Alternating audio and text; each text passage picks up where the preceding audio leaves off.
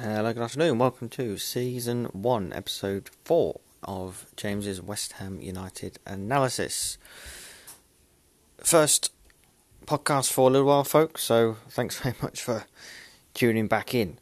Uh, I thought it'd be a good time to get this one back up and running again, especially after the result just passed. Obviously, that one 0 defeat to Chelsea, and obviously coming off the back of that three two defeat at Newcastle.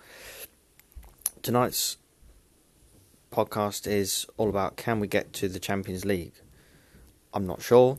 It's clearly going to be tight. Five games to go. Not the easiest of run ins. I think it's really going to go down to the wire. I mean, obviously, injuries haven't helped. Obviously, got Antonio's out, Rice. Balbuena had the red card, that's now been rescinded, so he comes back in. But I must say, I can't say I'm feeling quite as comfortable as maybe two or three weeks ago, where everything just seemed to be going quite well. You know, grinding out those results when on another day probably would have lost, and then all, and then it seems like the pendulum swung the other way. And for example, you know, we lost at Newcastle, where probably should have drawn that game. Lost to Chelsea, where again we probably should have drawn or even tried to nick a win. And it seems like maybe the tank's starting to you know, run down a bit here? You know, is, is the petrol in the tank starting to run out? Are we starting to run out of steam?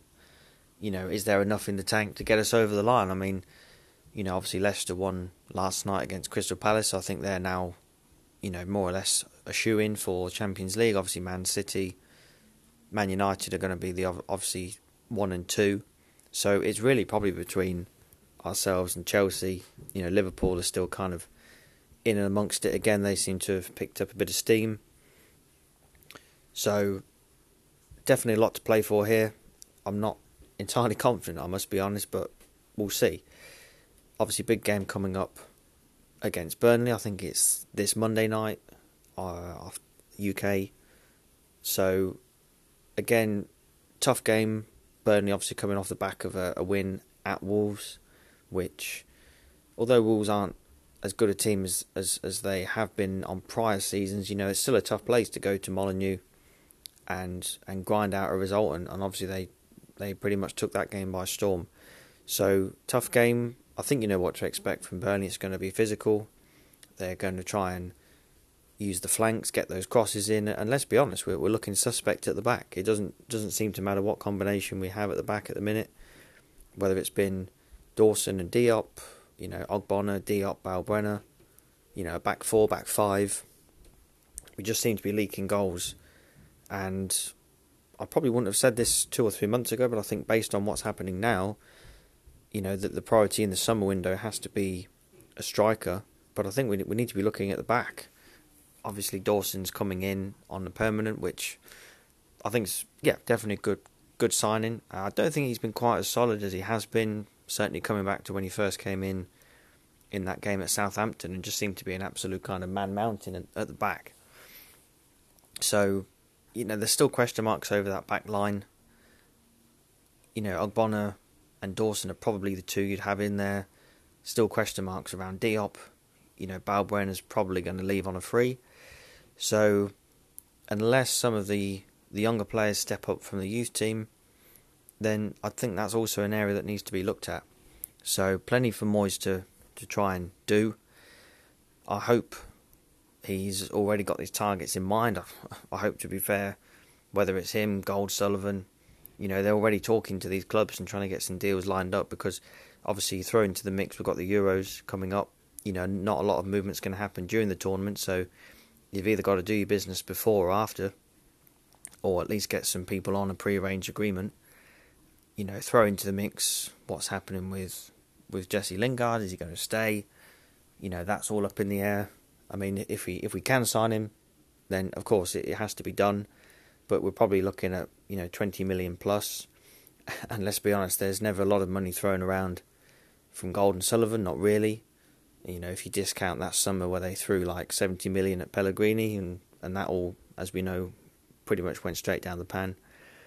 So it, it's going to be a tough window. I mean, you know, hopefully people like Soucek and Coufal can you know, have a little word with Moyes around some of the players out in out in the Czech Republic. You know, they obviously know some of the probably young and up and coming players. You know, let's see what we can do. But just coming back to here and now, you know, can we can we do it? Can we get into Champions League? I'm not sure. I'm really not sure. I, going back two or three months when we had a really good run, looking solid, then yeah, I thought we would have got it.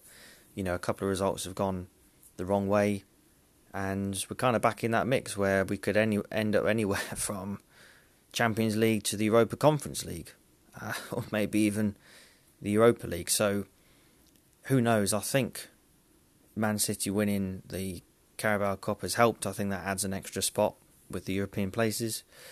But again, we we need to try and, in my opinion, get away from, you know, relying on other teams over the last five games. All, all we can do is get out there and just try and bag those three points. You know, each game, every game, until the last whistle. Let's not, you know, let's not kind of run out of steam here. I mean, I've read a couple of things today around maybe Rice is ahead of, you know, his kind of expected time for coming back off injury. Apparently, Antonio as well.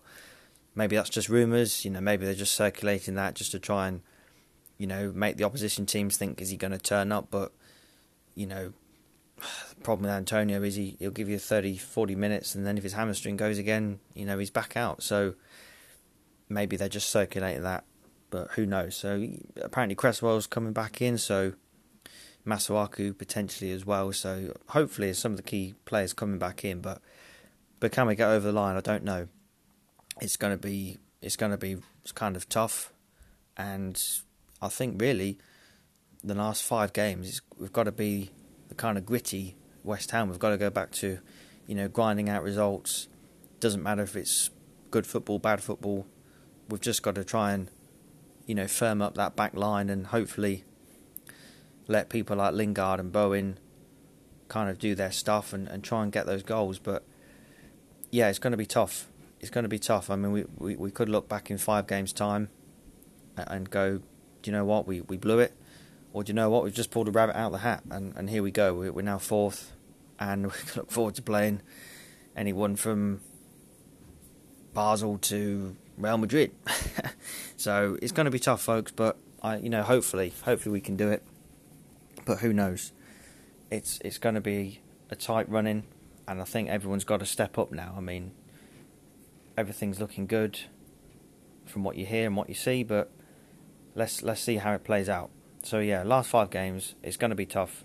Let's see what we can do. Come on, you Irons.